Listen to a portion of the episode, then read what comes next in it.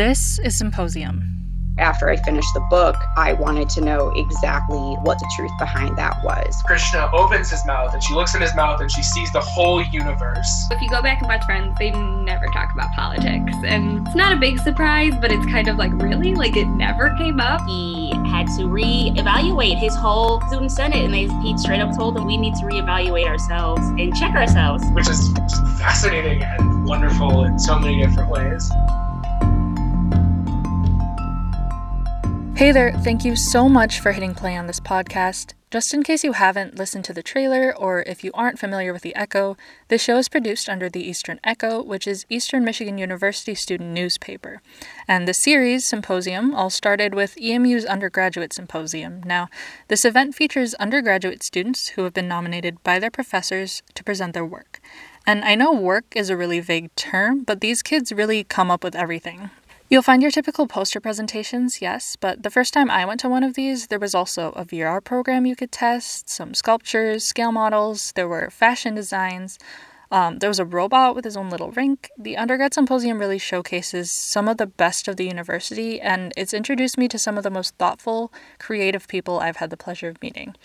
But due to the 2020 outbreak of COVID 19, the 40th annual symposium, so this year, was canceled along with all other campus events. So that's where we come in. Our team of writers and producers had actually been planning to do a piece or short series about the symposium all year, but after it was canceled, I felt like we had all the more reason to showcase these student projects that never got shown off. So, enough of me. Without further ado, here's Emily Proctor with her project titled When Did Hanging Out Get So Complicated? So, this started as a paper in my um, history and criticism of radio and TV class, and we just had to compare two shows from one from the 90s and one from like the 2010s. And so I thought like, oh, I watch a lot of sitcoms. I'm going to look at Friends because that's really popular. And then I was like, you know what is really similar to Friends is New Girl, but that was it started in 2011. And so then we had been talking about in class like the idea of like a family sitcom or an organizational like business sitcom the ones where people are working in an office.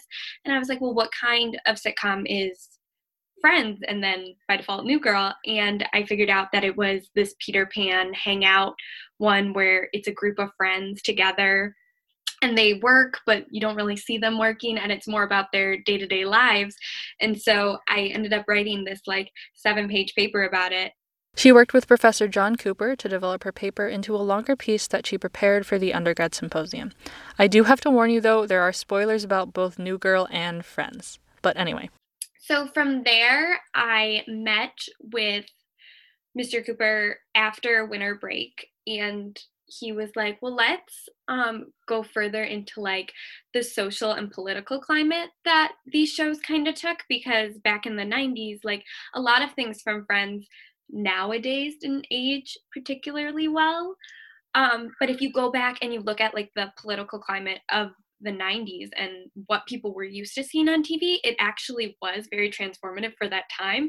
Just now, after years and years of like change and differences in society, it looks bad, but it really paved the way for what can be talked about on TV.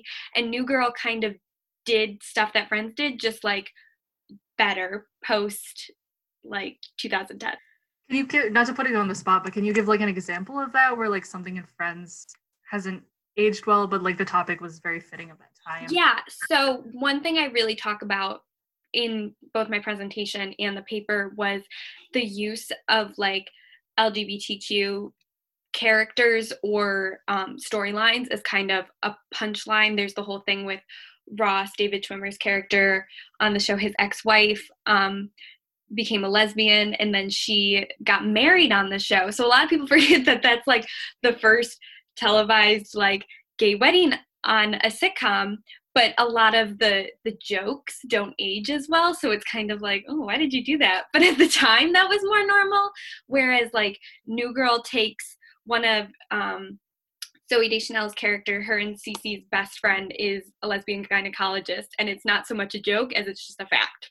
And it's so it's incorporating diversity um, without making it a punchline, but back in the 90s, that's kind of all they knew what to do because people were still like, do we talk about this? Do we not?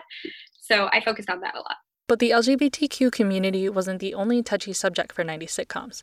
Another one was politics, just all politics. So if you go back and watch Friends, they never talk about politics. And it's not a big surprise, but it's kind of like, really? Like it never came up. um, but it did in New Girl. They have a whole episode where Schmidt is pretending to be related to Mitt Romney so he can get girls. So that's really funny because they never even talk about politicians and friends, but they have this whole story arc. And then there's another one, I think it's in season six, where Jess and Cece are like canvassing for Hillary Clinton. It's during the 2016 election. So I just thought that was really cool that we were able to talk about politics now and actually like show political stances of characters. I feel like that never happened before. And another thing I talked about a lot was um, how diversity was handled. Like friends, they're all white. they're very white. They don't really date any people of color, and it's just kind of like really you never came across anybody in 10 years of everybody hanging out like you've all just hung out with white people? And so but new girl it's just diverse from the get-go. Like you have of course still white lead falls for the white guy but there's her best friend is indian and they show a lot of um, culture stuff with her getting married. They have an arranged marriage and then she gets married to a jewish man and there's um, several leading black people in the show and they have um, episodes making fun of um, one of the white characters schmidt who doesn't understand like what it means to be black. So he's like winston i want you to be your blackest self. And winston's like i don't think you understand what that means. And so i just i love new girl so much because it it makes fun of society and how um, prior sitcoms just were so whitewashed and so that was really interesting to look at. And then something that really stood out to me in your abstract was you talk about like the post 9-11 era. Can you talk about how like 9-11 ties into it? Yeah so when i was doing my research the first time around a lot of um, quotes from articles were talking about how there's one in particular i have it pulled up. It was really interesting to me. Here let me find it Okay, okay. It says it's talking about the finale. And so I wrote that New Girl succeeded in creating a brilliant hangout sitcom for the 2010s, one that will take viewers back to the moment in time for years to come, much like Friends takes people back to the 90s.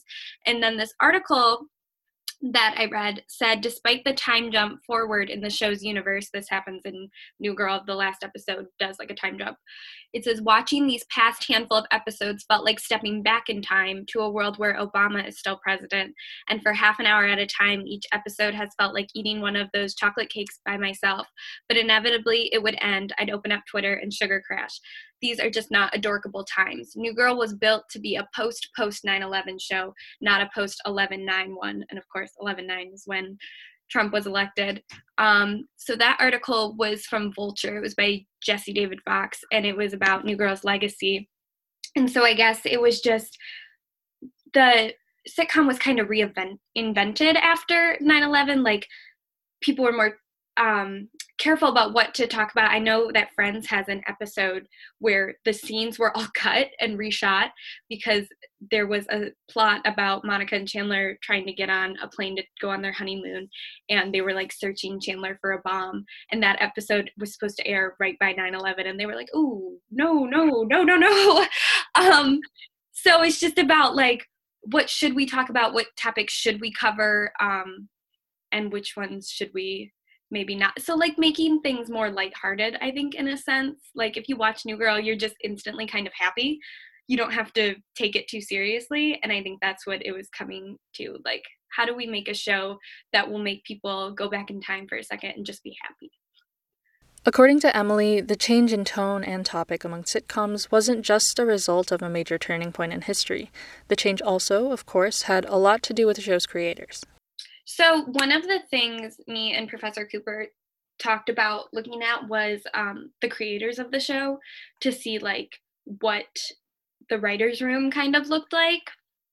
And so, friends, it should not be surprising that the writer's room was all well primarily white and mostly one of the creators marta kauffman is a woman but most of them are men so that's something to look at you're kind of like oh this is who's making the show that makes sense then um and then also for new girl the creator liz meriwether um is a woman she ran the whole thing but the writers room there was still pretty white which that could definitely be improved, but I'm still glad like different stories got told. But even with their differences, Friends and New Girl are both extremely popular American sitcoms, and they have more in common than you might think. Another thing is that when I was analyzing like the two shows together and trying to see what they both did well, is they both really did like male friendships really well, which didn't surprise me so much, but it made me happy that like there wasn't a ton of so friends kind of tackles toxic masculinity and like they have Ross has his moments where he doesn't want his kid to play with Barbie doll and he doesn't want Rachel to hire a male nanny, but it's kind of making fun of it. A lot of people look at it and they're like, "Oh, Ross was the worst. He did all this," and it, he kind of was. But they are making fun of him. It's not trying to drive home those points. It's more of like Ross is an idiot. Um, and on New Girl, they do it in a totally different way where all the men are just more real versions of men, I guess. Like they're sensitive, but also trying to be tough. And it's just a better representation, I think. But both tackled male friendships and being really close and guys saying, I love you to each other and hugging. And just, I think they showed that really well. The other thing I guess I really drew attention to, especially in the paper that I wrote first, is just how similar the shows are. So the formula just kind of stays the same.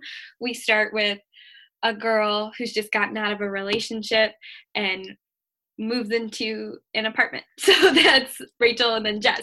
They do the exact same thing.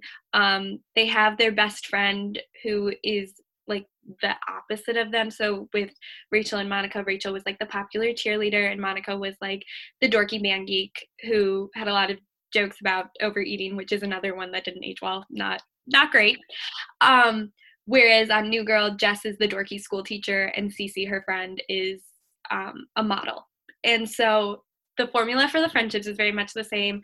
They both fall for one of the guys in the friend group, Ross and Nick. Um, and then Winston and Phoebe had a lot of similarities that I never really saw. They both love cats, which was in an article I read. They're like, oh, they love cats. I'm like, I'm really not sure how that really draws them together, but they're the more like abstract, like um, outliers of the group that are just kind of wacky. But Winston, they kind of reverse Phoebe him and they make him like super duper lovable and give him a great love story by the end where you're like, oh, he had a great arc.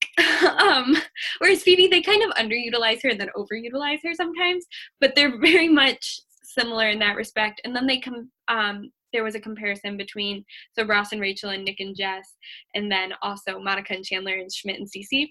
So I just thought it was so interesting how similar the formula is and it really goes for most shows you'll realize there's they start the same and they also end the same. They both end with um, saying goodbye to the apartment that they moved into at the beginning of the series, which I I didn't really realize until I did the research and I was like, wow, there's so much the same. And I remember talking to my brother about it.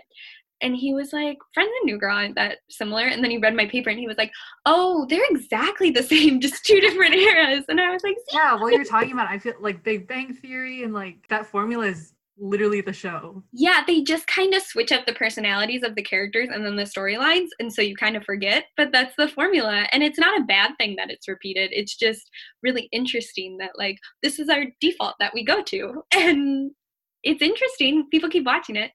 Emily ultimately believes that sitcoms are changing for the better.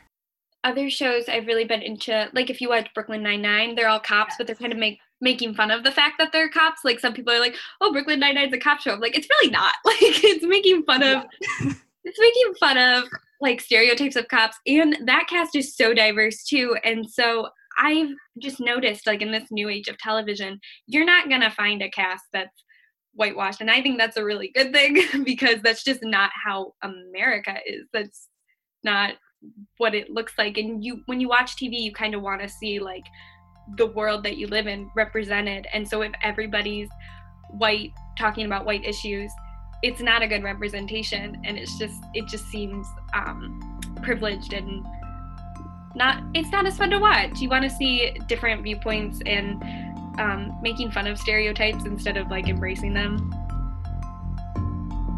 Thank you so much to Emily Proctor for taking the time to share her work with me, and thank you for tuning in to the first episode of Symposium. Our team is planning to have episodes for you every Tuesday, so if you like what you hear, be sure to subscribe.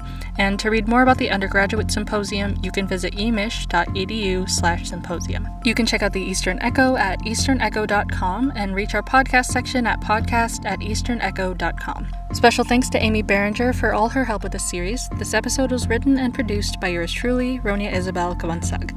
Thanks again, and we'll see you next week.